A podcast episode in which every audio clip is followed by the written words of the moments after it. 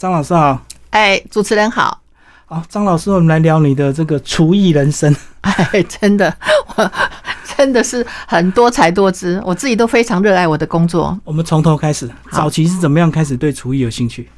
因为我的阿公哦，他是一个传统的中破塞，嗯，那我从小就看着他们在做那种流水席的板豆开始，那别的小朋友在跳橡皮筋的时候，我都蹲在旁边看，所以我就非常的有有兴趣。那稍微长大一点的时候，只要到餐厅用餐啊，看到那个菜式，我回去就会马上把它复制一次，都做的不错。可是。这样的工作应该他们很怕让你碰吧？因为小时候这种汤汤水水都是烫。对，可是我只能在旁边看，因为因为我我爸爸哈他晚婚，那我叔叔早婚，所以我的堂哥年龄都跟我有差距，所以他们都去当所谓台湾人讲的追咖。嗯嗯。好，那我只能在旁边这样蹲着看，但是还是充满着兴趣这样子。嗯嗯。他不会让我插手，因为我太小了。但是就埋下你的种子，哎，对对对，嗯，那什么时候开始自己下锅？本来我是在一家。外商公司上班很多年，那就是因为家人喜欢吃这个烘焙甜点，那个凤梨酥。那以前早期讲真的，我们的年龄早期那个甜点什么都不是那么好吃，都很甜。然后后来就是家人喜欢吃，之前就是做一个很安分的上班族。但是这中间我没有忘记我的兴趣，我都有不断的呃那个就是说深造。那我有考上我们台湾的烘焙跟中式料理的证照，甚至于在中国大陆我也有考取烘焙跟中。式料理的证照，所以我都不忘进修。然后后来就是说，平常都一直在拜名师。然后后来就是有一个机缘，公司它有优退的政策，那我就利用这个机会，我就提早退休。我想说，我想做我自己喜欢做的事。你那时候应该二十几岁而已吧？没有没有，也是有一点年纪了。而且我还在公司外商公司上班的时候，我就出了我的第一本台湾的乙级烘焙考照。哦，这证照那是烘焙以及是啊最高的最厉害，以及的那个那个证照书非常不好考，所以我有出了一本哈哈最高最难考的书，所以我那时候都有一直在进修。那后来想一想，说我等到五六十岁再退休，我根本什么都做不动了，所以我就四十几岁我就退下来。哦，所以你一直在一般的行业。只是这种餐饮点心一直是兴趣就对了。对对，但是我都一直不断在进修，就像一块吸水的海绵，所以我的日子都过得很充实。那我也开了个人的工作室，就是上班以外，我自己在家里有一个小小的工作室，然后有进修啊，一方面接订单这样子。那一开始应该是也是都做给家人吃嘛？对对对，然后后来做给家人吃之后，就是以前还在上班的时候，那我有时候因为做太多，你根本吃不完嘛，那我就会拿到跟公司们同事分享，就没想到同事们都非常的捧场，就说哇，你做的这么好吃，他要给我订，所以就变成开始了我的呃那个斜杠人生第二春，嘿，就是接一些订单。可是你刚刚讲到，你很早就看到你要工作外汇，那时候你为什么没有想念餐饮课？讲真的，那个非常的辛苦。而且我觉得没有没有休假日，对我来讲，这种崇尚自由又喜欢吃喝玩的人，我觉得啊，我就觉得我会很辛苦。我还是比较就是当一个上班族，还是早期那种观念，厨师都是男生。对，这个也有关系。而且你厨师好像有一些什么啊，发扬光大，或是把它做的很好，好像很少，几乎没有。对，而且做流水席一定要大火快炒啊，所以那个一定要很有力。对对，女生就比较。其实早期只是一个小小的梦想啊，想开个小咖啡厅，然后做做我的烘焙。啊，中式料理点心，因为我是海陆两种都会的嘛，嗯啊，但是后来发现，哎呀，真的太辛苦了，还是不要开店，因为台湾的店租真的蛮贵的，嗯，是这样子，哎，哦，所以你后来是在一般的职场，但是就是兴趣慢慢加减做，然后开始学一些证照这样子，然后就出书，四十岁才开始入行，对对对，是这样，就趁着优退。但是以前就是说，在公司上班的时候，我晚上啊，我的。厨艺就有受到一些肯定。其实我有在外面偷偷的兼课，在教课，只是没有让公司知道而已。因为现在退休了，所以就可以说了这样子。哎，可是你真的优退，一开始会不会有点这个恐慌？因为难免收入一瞬间就没有了。哎，可是也不会嘞，因为当初公司给我们一笔很优优厚的这个啊，那个他他让你就是给我们用之前，那有领到一一笔很好的奖金，然后再来就是说，因为我那时候觉得自己平常就有在接单，而且我运气非常好，就是说我才退下来哈，不到一个月，马上就啊有人介绍，我就到学校去教课。嗯，哦，到高工啊，或者是社区大学去教课，是这样。所以这也是给年轻的烘焙师一个建议，就是你一定要这个兴趣玩到一个。一定的专业对才可以全职，对不对？对，而且是真的是必须要投入非常多的那个啊那个时间跟精力哈。因为我虽然说是一个小小的工作室，可是我那么多年来的这些进修，我家里几乎可以开一个面包店的那种设备了，已经是这样。所以我是啊中式料理跟烘焙，我是双管齐下，我两边都有都有在做这样子。嘿，嗯，其他的路还是蛮明显的，可是老师为什么会两边都想兼顾？因为最主要真的是爱吃，而且我觉得这种自己哈会做，然后爱吃，那你的对东西的品味，当然我所谓的品味不是价格，是它东西的味道，还有天然健康。那我觉得说我我非常喜欢吃甜食，可是很矛盾，我又不喜欢吃太甜的东西，所以我就会努力去研发。是，所以我研究出来的改的配方都比原来的好吃，而且得到很多人肯定，这是我最开心的事情。让它不是很甜，但是又好吃，就对。对对对对，是这样。哦，所以这样子四十几年才入行哦，这样算。跟一般的这个餐饮科来比，其实一开始算起步会稍微晚一点，对不对？对，但是我三十几岁，其实就在外面 PT 了，都 part time，就是接工作室啦，哈，然后就是说接订单，然后还有就是说一直在不断的进修，所以我的做做菜的速度才会说快手，就是这会这么利落，是因为我一定要很快的把我的订单做好。然后我这样子才不会影响到我第二天上班睡眠的时间。基本上应该是说，我三十几岁就已经开始在做这一、这、一这个，很早就已经，只是我那没有对外公开，哎，都是这样。哦，就因为早期的兼差造成你的快手。对对，因为其实厨师很少标榜快手，哎。他们都标榜这个东西要到地，所以要怎么样？怎么一个步骤做的很精准嘛？对对。但是做菜哈，其实跟做烘焙哈，完全就说，因为东西是同样的，那你接的订单都是重复的，所以熟能生巧。你先学会，再学精，然后就学快，所以这样子它是不不会影响。所以，因为你如果我们又在上班，如果你速度太慢的话，势必要，而且你要东西做好还要包装。一定会影响你的睡眠的，所以说这个睡眠对我们来讲是真的啊，非常的重要。嗯，哎，这样听起来一路都很顺遂。对对，真的，我算是都没有什么挫折，或者是对，当然也有挫折啦。这中间当然教课，呃，后来到社区大学教课，然后后来就因为又因为教的不错，又有人引荐，又到电视台去录节目。嗯，好，那因为录节目来讲，对我哈也是一个非常大的一个考验，因为你必须每次都是要有不同的菜色。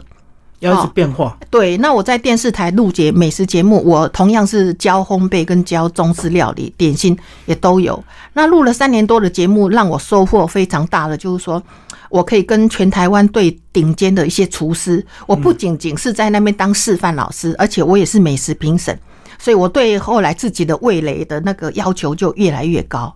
嗯，是这样子，这个对我真的我的厨艺人生帮助很大。所以后来我为什么会慢慢的呃比较少。呃，除了在这个烘焙方面，我是在社区大学教啊这个国家考证照班，因为我有出一本乙级的证照书嘛。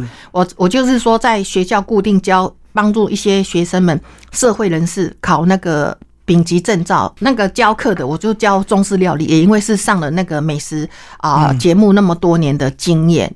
然后还有一个因缘机会，也是又有人介绍我到啊，目之前是台湾最大媒体平面媒体的《苹果日报》。担任美食评审，从呃我们的这个呃母亲节蛋糕，因为我会做烘焙嘛，母亲节蛋糕，然后呃呃父亲节的、爸爸节的那个蛋糕哈，然后还有中秋节的那个呃月饼啊，哈，然后到年菜，我五个那个那个四大年节的评审哦，我一当就当了十五年。他好像都有固定的专栏，对不对？他时间快到了，他就把很多蛋糕买来。对对，他就是说，呃，母亲节或者是父亲节的，哈，或者是端午节粽子，大概前一两个月前，然后他就会通知厂商来做一个汇集，然后来比赛。然后讲真的很可怕，蛋糕一吃就几百个。可是你只能说好话，你会写很残忍的、很现实的。没有比赛就是本来就是一个残忍的，没办法，因为我们这个是盲品啊，我也不知道这是谁家的啦，所以好吃不好吃，讲真的啦。在一个小孩子哦，他没有什么社会经历来讲哈，他只要开始学会吃东西，你丢给他吃吃看，好吃不好吃，他马上立即分享。诚实。对，那个水果酸不酸、甜不甜，他肯定很清楚的嘛，这样子嘿。所以就是这样，意外又得到乐趣。对对对，然后美食评审的十几年，大概十五年哦，我又品尝到台湾哦对顶尖的厨师，因为有饭店通路嘛，他的年菜啊什么的，所以我吃的更多，又给我更多的。创意，那人都是这样。你吃的越好吃的东西吃多了，你对自己的呃品尝调味的功力，你一定是进步很多。所以后来对我在全台湾，甚至于到国外去教这个中式料理的小厨，真的是注意非常的大。这样，所以可不可以这样讲？会煮就一定会吃？大部分应该是他的品味，因为他他会对对自己不断的会要求更高嘛。但是会吃不一定会煮，对不对？啊，当然当然当然，因为呃，就像说啊，会吃的也不见得会写。嗯，这个这个是完全是不同的领域，这样。但是煮是最根本的，所以只要你会煮，基本上大概都会吃就对。嗯，如果说你都一向自己本身都煮的很不错的话，当然你的啊要求的标准就会更高，这样子嘿。好，那后来是上了节目之后就眼界大开嘛，对不对？当然对，然后我的那个味蕾的对自己的要求也越来越高，而且我发现哦，创意也会更更丰硕，就觉得哦，原来这个东西也可以这样子结合哦，所谓呃料理无国界哦，我们原来想不到的东西给它结合，没想到它竟然是这么的美味。所以我们就看到很多店都搞什么创意料理或无菜单料理，是不是也是这样？大家都在寻找自己的特色跟定位。当然，当然，因为我觉得哈，一个厨师哈，好，我们先讲简单的中式料理来讲，一个厨师哈，我觉得他，因为我品品尝过很多台湾顶尖的厨师的料理嘛，因为他们都会去啊参加这个啊年菜的评比，因为只要有得奖，几乎业绩都可以啊提升很多。我就会发现，仔细去看说这。这个厨师做了这一道菜，我觉得说食材原选肯定是没有问题。我要去比赛，我当然会挑最好的食材。对。可是这中间就是说，你的调味、火候，好，还有你的创意，我这个这个才是真正评比的。你看，像饭店通路做那么好，你用活的，我绝对不可能用死的。我们食材都一定是很棒。那这个时候就是要比什么？哦，就是厨师你的调味的功力，好，然后你的对调味料的黄金比例。然后这个是还有火候的控制，火候非常的重要，是为什么？你说炖佛跳墙、炒牛肉丝，需不需要火候？这个都很重要。嗯，好，然后再来还有一个创意，如果你能够哈把不同的食材把它做一个结合，然后把它提升到美味的最高境界，那你是不是成功？人家说啊，我原来没有吃过的东西竟然这么的好吃。嗯，那你还有一个很重要，我常常说做菜要什么哈？料到。材料的料，料到味道，嗯，好，料到味道，火候到，好，然后还要 CP 值，价钱公道，哦，还要有一个很重要，第五道，心到心上，就是说有诚意，你敢做，你敢吃的东西，你才可以做给人家吃，所以我都一直秉秉持的这个五道。嗯，可是这个早期啊，学这个厨艺啊，因为资讯不透明，以前没有网络，一定要拜师嘛，对，或者是要去从那个小助理开始做起。对，那现在的问题是资讯太多，对不对？对对，网络真真假假。所以我觉得现在当学生好幸福哦，嗯，真的很多。你看哦，很多是啊，五星级的大厨，哪一家啊，饭店级的这个呃六星级点心师傅，甚至在国外留学很丰富的这个经历，他们也都可以拿出来跟大家呃。分享像我们以前是想花钱都学不到，要不然就很贵。可是要怎么分辨适合自己的或适合自己的客人？因为网络上太多免费的资料了嘛。我是觉得哈，第一个当然就是说，呃，线上现在当然也很流行线上课程。然后还有你如果说呃没有花钱去学线上课程，当然你网络谷歌也很多，美食节目也可以也很多。但是问题就是说，第一个那个会不会 NG？嗯，那你每个。步骤方式，你有没有交代的很清楚？那因为上电视节目，它不是美食节目，不是不好，我自己也教过很多。但是就是说，它毕竟受时间的限制，它每个细节它没有办法交代的那么清楚，你只能这个隐约这样子看。哎，对对对啊，自己你至于说你能够吸收多少，我我觉得完全是看个人的功力，这样没有什么好不好。就像一本书，每个人看过之后，他体会的一定是感受是不一样的，是这样。对啊，像你们这个老师都常在出书，那方相信很多业者也会出书。那其实就是说，到底怎么找出适合自己的路嘛，对不对？因为现在要学做菜已经不是难事。对对，没有错。不像早期这个没有网络，一定要是花大钱去学。对对对，那现在讲真的哈，以前真的你光是学一道这种哈，在我们早期那种年代，你光是学个欧阿美刷，没有花个几万块，人家不会教你的，因为那毕竟是人家都职业配方嘛。可是你现在在看哦，当然网络上啦。打着职业配方的是一大堆，对啊，好吃不好吃哈，讲真的是见仁见智啦啊。但是有时候像有时候我们在上课，学生也会跟我们反映说，老师哪个老师教的那个东西不好吃，我就会马上跟同学，我也不是纠正他，我只是告诉他说，其实也不是说他的东西不好吃，可能是他的东西不合你的胃口而已。所以有时候我们常常会有一句话说，什么东西最好吃？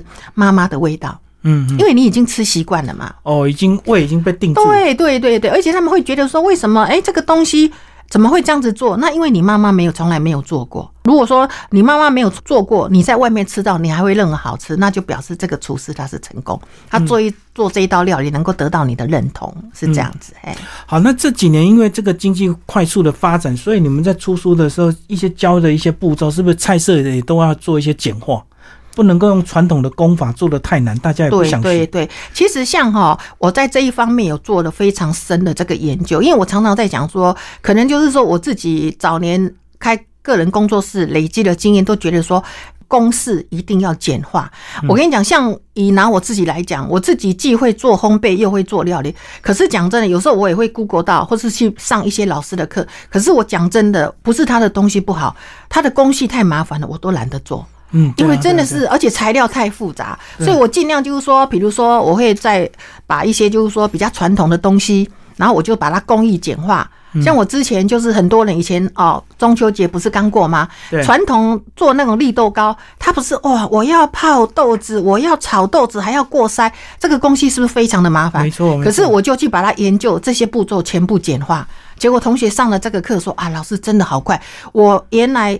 学历多高这么简单，他都不晓得。我说是因为我把它工艺简化，所以我常常在就是说做这些啊料理的，我都尽量就想办法把它就是说啊自己去测试，然后把它工艺简化到，然后我再把它介绍推广给同学。那每个人同学做出来就觉得很很那个啊驾轻就熟。还有就是说你出书或者是做菜，不管是在电视上教学，或者是说你在学校教课，很重要的一点就是说。配方一定要准确，步骤一定要交代清楚。我觉得这是我个人觉得是对职业老师要有的啊职业道德。对啊，因为我看到有些传统的食谱都是叫你一汤匙、两汤匙啊，汤匙多大谁知道？没有没有，真的我们都是有标准。像 一般来讲，对，像那个在那个一般的大卖场或者是烘焙材料店，它有卖那个专用的那个汤匙，一大匙、一茶匙、一小匙。好，那如果你没有的话，你还可以换算，比如说一大匙的水是多少克，就是公尺。呃，对，它有一个标准的那个定量的那个啊，所以说我们。因为像我们，毕竟其实我常常很佩服主厨们，不管是餐厅或者是饭店的主厨，他们的手就是他们的磅秤。他们一拿捏起来，就像面点是一捏多少，我记子要多少，我就是几公克。可是你要考虑到一点，家庭主妇她不是天天在做，对啊，你是天天在做，所以说配方一定要交代的很清楚。这个重量比，好，我觉得这个，因为你如果重量比再不对的话，然后他加上他又没有经验，可能他从来都没有做过的东西，我觉得他如果失败，他就会挫折。很深。那如果说你在教学上，你如果让学生他们都做好了啊，很容易上手，那我觉得他们有成就感，又可以跟家人分享。我觉得这个就是他推动再去进修、好再学的一个动力。而且家人有一个很好，第一个家人很有口福，还有一个人也会变得非常的好，因为你都会敦亲睦邻。是你的好朋友，对，请大家吃这样子，那也有会因为这样你的东西好吃，人家来给你订东西，你就得到订单了。嗯，所以说很棒的。老师走过这么多年，应该会看到很多大家对食材的一些变化，对不对？现在大家会追求一些天然的啦，或原形的，对，或者是一些当季的东西。对，早期好像比较不会有这种概念对，因为讲讲真的，早期哈没有那么最重要，对，没有那么进步，然后然后那个资讯也没有那么发达，那只是觉得说作为美味好吃。那这些年来，真真的是国内国外哈，还有网络上的讯息都是非常的清楚，所以说现在大家都有健康的观念，就是说我们尽量不给食物化妆。嗯嗯，所谓为什么呢？怎么食物有化妆？当然有啊。你给它上色素，那是不是就像女生擦腮红？对对。你给它香料，是不是就是擦香水？所以说，我们尽量做到不给食物哈化妆。我觉得这个就就是尽量去做，当然有时候也没有办法，因为有些东西你就说它原来就无色无味的，那你没有办法。但是加也要适量，而且如果说有一些添加剂，也一定是要在国家的啊食品法的安全规格以内，这样就 OK 了。对啊，我看到这这本书啊，其实一开始讲到一些植物，原来这么腌萝卜这么简单，我以前都觉得很难。结果不会，而且其实我跟你讲，腌萝卜不难，重点是什么？它那个黄金比例，也就是我刚刚哦强调的这个配方。而且这个都是我以身试法，自己去试吃，从一个小瘦子吃成一个胖子。你知道这中间付出的这种职业伤害是没有理赔的，你知道吗？啊，所以说我的这个腌萝卜白玉之哇，帮同学。带来非常大的商机。其实到我这个年龄哦，我最快乐的事情就是我帮助同学们他们赚钱，我真的好开心，真的帮学生创业。对，而且现在经济这么大环境这么不景气，因为疫情的关系哈，我也是希望大家的日子可以过得好一点，这样子。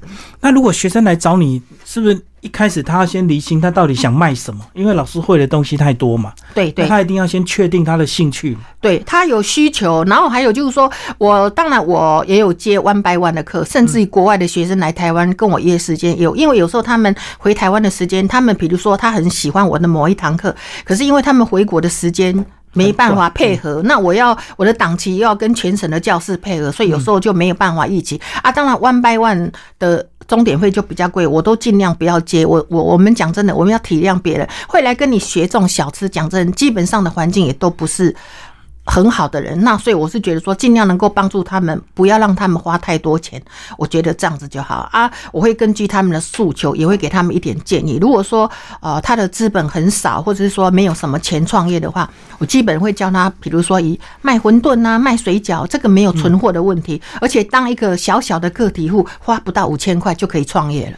哦，很多人透过这个冷冻栽培，对你没有卖完的，你就冷冻冷冻水饺嘛，可以卖冷冻水饺，而且这个啊卖馄饨跟卖水饺，基本上它花费不多，嗯，成本低，嘿，成本很低。我常常跟学生讲说，五千块钱就可以创业，来上老师一堂课才多少钱，然后买个头巾，买个围裙，然后有一个冷冻的那个人家钓鱼的那个哈保温箱，那一张麻将桌还不用全全开的，一半的，哈就可以就可以创业，但。是一定要弄得干净清洁，在骑楼下租个小小的地方，我觉得就 OK 了。嗯，那老师教过很多学生，相信一定很多学生出去创业，然后又遇到困难，又来找老师，然后请你去现场看看。那你看过这么多，大概都什么问题比较多？还好呢，因为他们大部分都是那个个体户啊，哎，个体户都是妈妈，就是家里的客厅，就是工工厂的，好比较多啊。像这种基本上都问题不大，因为第一个我的配方没有问题。那如果说他在做的有一些有问题，他在操作过程中我会给他一些指点，所以他基本上这种几乎都没什么问题。所以不是说东西开了之后开店就会顺利，是不是？东西有时候难免东西做了就是跟你教的不一样。对，还有做出了，还有有的有些学生喜欢乱改配方，他可能就哎，对，他就说，像有一个学生很好玩哦，像我的铁蛋也是啊，台湾很有名的，我真的是国内国外都教了。然后他做出来，为什么老师你的怎么那么好吃？因为我有带做好的都有带到现场给学生吃嘛。如果开团体班的时候，他说为什么做出来怎么跟你都不一样？差他贼，你也那样喝假。我就问他，我说你是哪一个环节出了什么错误？所以我每天信息都很多，都看不完。嗯，然后他就说，哎，我用什么？我说很重要，酱油你是用哪个牌子的？他就说用哪个？我说那老师不是用这个牌子，你为什么用这个牌子？当然我不是说在替哪个酱油打广告，是因为。每家酱油的厂牌，它的咸甜度、色、颜色都不一样，做做出来的味道就会不一样。那我就说，那那你怎么会用这个？然后他就告诉我说，因为他上次去上某个卤味老师的课，他那个老师说这一支酱油非常的好。那我就跟他讲，我说这一支酱油也不错，只是它适合做在那一个商品的卤味上。那老师的这个咸甜度可能就是适合这一支酱油。所以说，你先按照老师的配方的比例做一次看看，如果不成功，你再来问。我结果他就成功了哦，所以你们都试过很多种了。对对对，我们是我酱油就不知道换了多少家，因为每家的咸甜度不一样，色泽也不一样。就像做卤味一样，可能我这一个铁蛋适合这一支酱油，那我可能做卤味或是别的，我可能就不适合。所以说，我们就是一定要去试，都是把最好的在才会。交出来，要不然你不弄好，你一次就被打枪了。啊学生的很厉害，他们的，因为他们都是吸收日夜之精华。你看，不管是中式料理，拜啊饭店的大厨，拜学校的老师，到处去学。对他们，其实他们各方面，所以我常常说一句话：高手在民间。嗯，所以说有证照的他不见得做得好，没有证照的他不一定做不好。因为这是一种功力、经验的累积。对，因为我看很多那个百年老店都是小店面。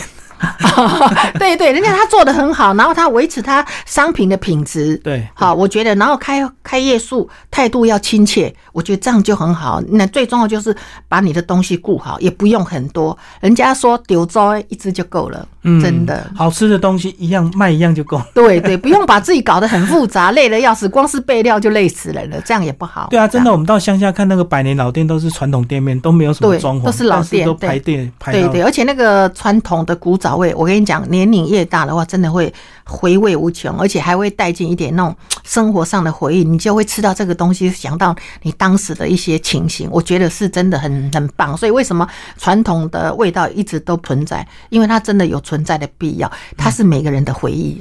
所以这样讲，真的有心要学这个烘焙或者是点心这个餐饮的话，是不是真的把书买回去，好好照这个标准的配方先好好学？对对对，学没多久就急着乱改。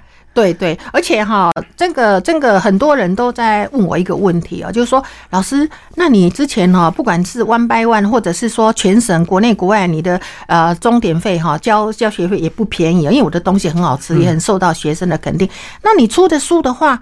配方会一样吗？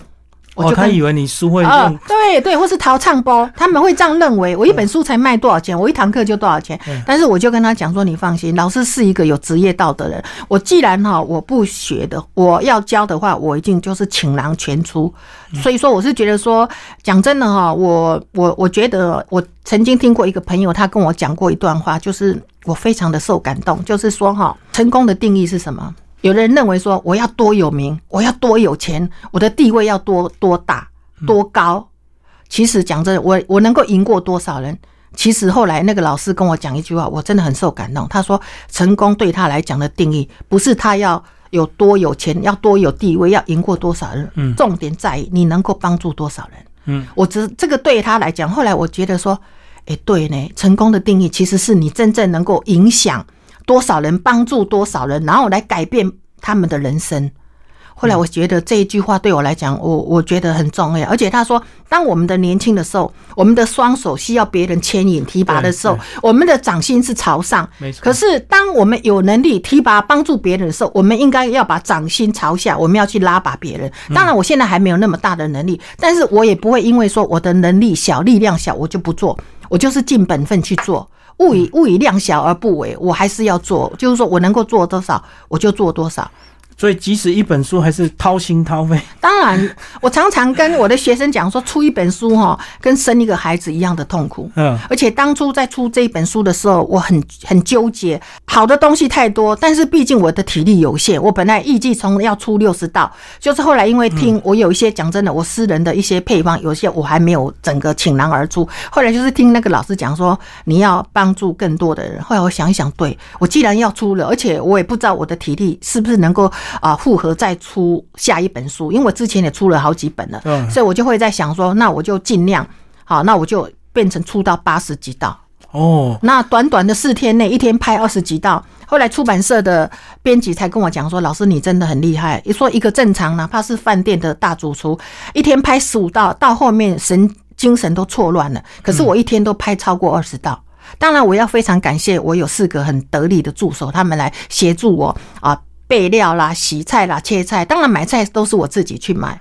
这真的每一道菜都那个顺序步骤都要对，要拍的很清楚。所以说，很多人就跟我讲说：“张老师，你真的很用心，你连这一本书，你在教人家那个连那个水饺二十入、四十入要怎么装的盒子，你既然都拍的清清楚楚的。”我说：“真的，我说我就是这么用心在做好每一件事情。”难怪书名会叫《创业秘籍》。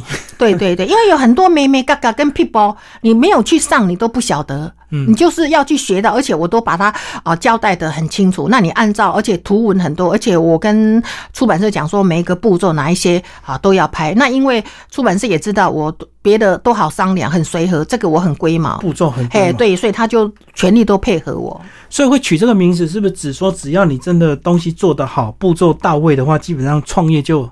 成功不远，这个是最主要。东西要好吃，门家喝价。那还有其他的就是什么？第一个，你的环境，还有你设的市场的，呃，还有你的点。如果说你的点都没有起潮，都没有人潮的话，你要卖给谁？嗯嗯。所以说这个也很重要。所以说我一般会对学生们建议，就是说哈，你一开始先不要去想说你要想要做多大，因为你要想做多大，你下的资本就要有多大。对。你先从小小的个体户开始做起，把你的口碑做出来了。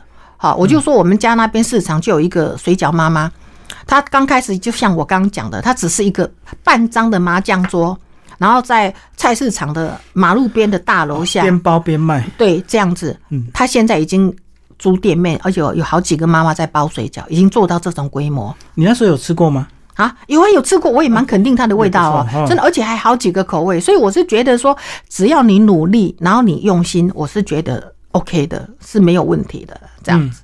好像老师这么会煮，这么会吃，那是不是你如果说真的到一个陌生的地方吃一个陌生的食物，你一开始你的步骤都怎么样做？怎么样做一个专业的这个美食家？不是不假掉哦，就是说品尝这一道美味的时候，第一个我就是说，呃，当然它的食材新鲜度的，如果说当然这有分两种了，一种就是说你是自己到外面去吃，比如说到小吃或到餐厅吃，然后当然如果是评比又不一样，如果是比赛的话，当然你就会呃。要求的会更高，更，更多，可能就是说，呃，它的那个材料的新鲜度、食材哈，然后它的卖相、它的搭配，因为你他们是要卖的东西，所以要有还要具备有卖相。就像说我在外面吃小吃，他如果做的好吃，环境弄得干净，我觉得这样就 OK，这样就够了。可是如果说你是比赛的话，而且不管是比赛，如果说你今天是餐厅卖的菜色，你是有。有有营业的呀，我觉得这种的要求就会比较，就是说我不可能就是说我炒一盘青菜，我还里面看到草吧，嗯，好，这是最基本的哈。那就是说有一些菜式，还有就是说你吃遇到虾子，它有没有抽肠衣？嗯，这也是不是？当然，这个会细节会影响你。如果说再好吃的，所以说我常常就是对一些饭店主厨，他们如果做到醉虾这一道菜，我对于他们是不是有把虾子抽肠衣这个哈，我会比较注重一点，因为我觉得说，第一个，你饭店的通路，你的虾子卖这么贵，好，那我觉得你的价钱应该是包含在这个工序里面，应该要把这个抽到。那如果说你在外面买大卖场，他卖的那么便宜，讲真的，我就不会对他。要求那么那么那么高，是因为不一样，因为消费的那个标准是不一样的。这样，那如果是一般的这个外地平民小吃的话，是不是一开始我们都先吃原味比较好？对，没有错，品尝它本来的味道，再去加料，对不对？对对，像我以前有一个朋友哈，呃，他常常买那个水饺。以前我在公司上班族的时候，有时候会买外面的水饺，大家。办公室人最会这样啊啊，揪团团购，结果中午一煮来吃，哇，他马上辣椒酱沾了就吃了。我说这样子是不对的，我说你应该要先吃原味。后来你知道吗？有一次他先吃了，哦，好好吃，这水饺好好吃。结果等我去吃，我忙完去吃的时候，我说这个水饺收了。他说啊哪有？我说超生了，我说酸败了，你吃吃看。他一吃啊真的，我说因为你沾辣椒酱，把原来的味道都压过了，是，所以坏掉了你都不知道，一定要先吃原味的，这样子，那也才知道说它的味道调的怎么样。那你要再加附加的佐料，要再载物吃，那你就自己再去选择这样子。也可以训练自己的味蕾，就对，这个很重要，嗯，真的很重要。就算你不会煮，你至少也要会吃嘛。对，所以说。有些人就会常常问一个问题，就是啊，老师啊，你们去当评审啊，你们一天吃的啊几百个粽子啊，几百个蛋糕，几百道年菜，你们还分得出好吃不好吃吗？我说当然分得出啊。嗯，你一吃好不好吃，你的那个是很敏感的，怎么会知道会不好吃？好吃的马上就跳出来。因为是要训练的啦，一般人可能吃一到后面就会腻掉了，就搞不清楚。对啊，但是因为我们可能是职业的关系，我们就非常的敏锐度呃，那个敏就是非常的高，就一吃大概都不都知道，因为吃的多嘛。有选择哦。就像说一个人啊，你常常在吃，吃多了你就看得多，就知道这个好不好吃，这东西有没有熟，你一看就知道了。对，而且真的比赛你们都一小口一小口，又不可能一次吃掉一颗，对不对？哦，对对啊，但是一小口一小口我还是吐掉，因为吃不下去。你想想看，我们平常啊上上喜宴吃喜酒，十道菜吃完都已经撑到不行，你哪有办法一天吃几百道？我们都是热色桶跟着评审走的哦，走到哪里啊已经吐完一次，所以都开玩笑说用一次来漱口，真的是没办法，一吞不下去啦。就是确定好那个味道就可以了，对对对对。但是有一有一点就是比较没办法克服的，就是喝汤。嗯，因为汤讲真的，你没有吞下去，比较难平，一定要入喉。对对对对，因为它有余韵。对对，后运有时候出来哈，他那个那个，所以汤真的是没有办法说啊喝一下然后就吐掉，是一定要吞下去的这样。所以平汤你就很痛苦啊，一直灌。对对对，这没办法，那个是一定要，但是你可以把上面的油给撇掉，就不用吃那么多的油，这样也不好嘿。嗯，好，最后我们请老师来介绍你今年有一个非常大的成就，对不对？哦，对对对。哇，这个是啊，对，这个真的是对我，因为我是在想一想，说我当老师已经哈也那么多年了哈，我觉得好像没有自己的代表作，都是教人家。所以说，而且我在国内当评审已经十几年，而且都是最大的这个平面媒体，所以我是觉得我也想要肯定一下自己的这个自我肯定，自我肯定，所以我就参加国际级、世界级的比赛，而且很荣幸，就是说有两百多位的国际的那个哈，都是重量级的主厨在评比这个比利时哈 ITQI 这种，而且绝佳风味奖最佳三颗星的荣耀，我觉得这个真的是对我很大的肯定。我觉得人生。走过一趟，总是要为自己留下一点记忆点，所以这个也就是我做产品，还有我出书的这种一个里程碑，就觉得说，哎，我曾经也出过书，我曾经也做过了这个产品啊，然后来得奖，我就觉得说，哎，你自己肯定没有用，要大家的肯定啊，国际的肯定，对对，这个很重要。老师要不要讲一下它的原料啊？这个鸦片麻辣坚果酱很重要的哈，它是素食的，然后它是有五种的坚果哈秘制而成的，有腰果啦、南瓜子啦、啊杏仁哈、杏仁条啦等等白芝麻，而且它哈很健康，而且我因为我自己严选食材，所以我的油脂用的非常好，然后它香气十足。那不管你哈呃拌饭、拌面啊、入菜啊，哈甚至于夹馒头、白饭，我觉得哈都是很好的这个万用拌酱，而且我觉得哈很。荣幸的是哈，今年哈啊那个五星级的饭店的老爷酒店台北台北店哈，他买我的这个酱料去参加今年哦那个年菜的评比哦，在电视台比赛，他居然得到第一名，就是用我这个酱料去入菜。用坚果做酱很难的，坚果是硬的哎。对，但是你要知道，它如果拌在比如说白斩鸡呀。哦，白切肉上面它就有加分，软中带硬的口感。对，然后又很丰富，然后又有香气。像你你白切肉、白斩鸡，像有的人会去沾蒜泥酱油，那你不沾蒜泥酱，你就沾这个。而且这个最简单，你很很简单，比如说呃那个鱼片烫一烫，蔬菜烫一烫，新鲜的在松板肉烫一烫，哈，哎，这个把它淋上去，真的美味，而且真的是可以从家庭料理做到宴客菜。就我就像吃素人怎么办？很简单，现在台湾的这个杏鲍菇非常的便宜，我就会跟学生讲说，你挑比较大的杏鲍菇，然后切这么两公分的高度，把它好十字切花，然后用那个平底锅，你要你要用奶油或者用橄榄油、沙拉油都可以煎一煎。好像干贝一样，然后这个酱淋在上面，你看是不是就是干贝？好，所以这有加分，所以这个真的是万用酱料。我是觉得重点是，其实它有没有得奖，对我来讲当然是一种肯定。最重要是它，因为它好吃，它美味好吃。可是你应该有很多尝试，呗，试过很多次配方调整比例嘛？对，但是你知道吗？那个主持人，我开发这一道哈，我研发总共几代？人家厂长以前骂人家祖宗十八代，讲真的。我一点都没有说谎，我改良了十八代，然后才去确定了，我才去 SGS 认证黄金配方就对。对对，我到自己满意，因为我觉得说，我如果自己不满意的，就像说，呃，我引领台湾的风潮，很多老师都因为我有这一支产品，我开始在教这一课产品，但是目前还没有人有办法做到像我这样是用素食的，因为我真的非常的用心，他们只能做荤的，因为他们做不出那个香气。哦，所以学习模仿的很多，对，copy 的，所以我常常就像我教铁蛋也是很多人 copy，很多。我开什么水饺专修班开的不错，很多人都一一窝蜂，所以说有时候是觉得刚开始会有一点郁闷，为什么我的课开的别人就后来想一想。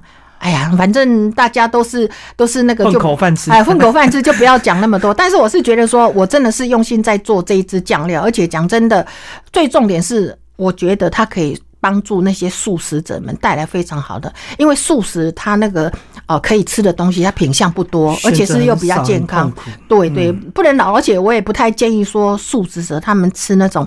豆制品或加工品太多，对啊，不健康。对对，那我觉得吃坚果的话，又可以帮助有一些素食人啊，他们吃，我觉得而且把美味，所以我常常在讲说，快手厨娘研发酱料，让你有美味的人生。哦，这个很，所以它坚果应该吃起来有那个颗粒感哦。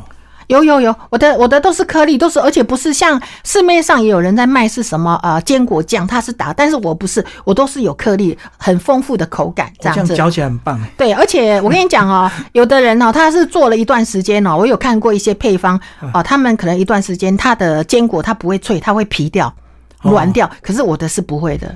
哦，所以我才会研究的十八代就是这样子。哦，有些人泡在里面泡久了，坚果好，然后坚果它可能在处理的时候，它的工序上，它的用的一些香料可能它有含水力。嗯，好，那你知道水分就会影响坚果的那个爽脆的口感吗？是这样子。所以说，我是觉得真的是要用心做一支产品，真的不是那么容易的事情啊。只是说我很开心，就是说做到我自己要求的满意度，我觉得也能也可以得到世界级的评审的肯定，对我来讲真的是。我蛮感动，我也很开心，真的。老师，你知道他们怎么评比吗？是干着这样子直接沾吗？没有，我有，我当呃，他们要宰料，其实我就跟他们讲很简单，国外一定有小黄瓜吧？嗯，小黄瓜切切一切，拍一拍，这个淋上去就是一道美味的佳肴了。哦，这么简单，因为平时他不可能为你去做什么啊，水煮肉啦，什么那些他不可能。这样我就跟他们讲，这样他们就可以吃。而且一个好的酱料，讲真的哈，它除了只要它的风味调得好的话，其实它。载物就是搭配任何的东西吃，它都是非常好吃。不管是蔬果类啦、海鲜类啦、哈肉类的话，我觉得它都非常好吃。所以说，今年的这个呃老爷酒店的这个才会用我的酱料，而且它不是做素的，它是做荤的，它把它淋到这个肉上面去拌酱。都没想到哇，既然得到台湾的这些评审，因为我自己。我我没有评审，因为我东西有那个，我我不是这一届的评审。可是，既然国内的一些呃知名的部落客，还有很知名的美食家，他们都评出是第一名，我就觉得说啊，真的是好吃的东西，真的挡不住也藏不住的，真的。所以老师不是只有快手，还要很厉害。没有的，要当老师真的也不容易，而且你要去哈研发一些哈呃，就是说要赶在前头，那你一定要。自己要去测试，那很重要。就是说，你做任何东西一定要缩短它的工艺工序，这个很重要。简化就对。对对，你太啰嗦太麻烦。讲真的，我觉得家庭主妇他们也没有那么多，而且最重要一点，创业班时间就是成本。嗯，对。你工序越多，你时间拉越长。不管你自己做还是请人家来做的话，你是不是你的成本就变高了？真的，真的，我觉得最难就是把很复杂的东西用很简单的方式对对对对对，而且很多同学会觉得就是说啊，那他去上课，我网络上 Google 一下美食节目看一看。但是讲真的是不一样，因为第一个线上课程他交代的很清楚。那当然别的老师出书我是不晓得，至于我自己出的书，我一定是配方是完全好，按照我的职业良心，跟我之前 One by One 一堂收几万个。块钱的课完全都一模一样，啊，那你还有用心去做？我是觉得讲真的，创业而且要缩短他的时间跟供应，然后降低成本。那他他们真正去做创业，是要能够赚到钱才能够叫做创业。这样子，你要帮助他们，这个是很重要的。哎，对，现在创业的形式越来越多，不是真的就像传统租个店面，有时候在家工作也，它也是时间成本嘛。对呀，对呀，对呀，而且你一个东西，你要想想，它不是只有原物料。哦，比如说它的瓶装、它的包装纸，哈，等等都是成本，还有瓦斯电费，还有很多人都没有算到的。你自己的工钱呢？忙了半天，可能你只能就是算换工钱而已。所以说这个很多，所以说我是觉得说，呃呃，简化工艺这个是非常重要的一件事情，真的。嗯，好，今天非常谢谢我们的快手厨娘张丽蓉老师，谢谢。哎，谢谢主持人。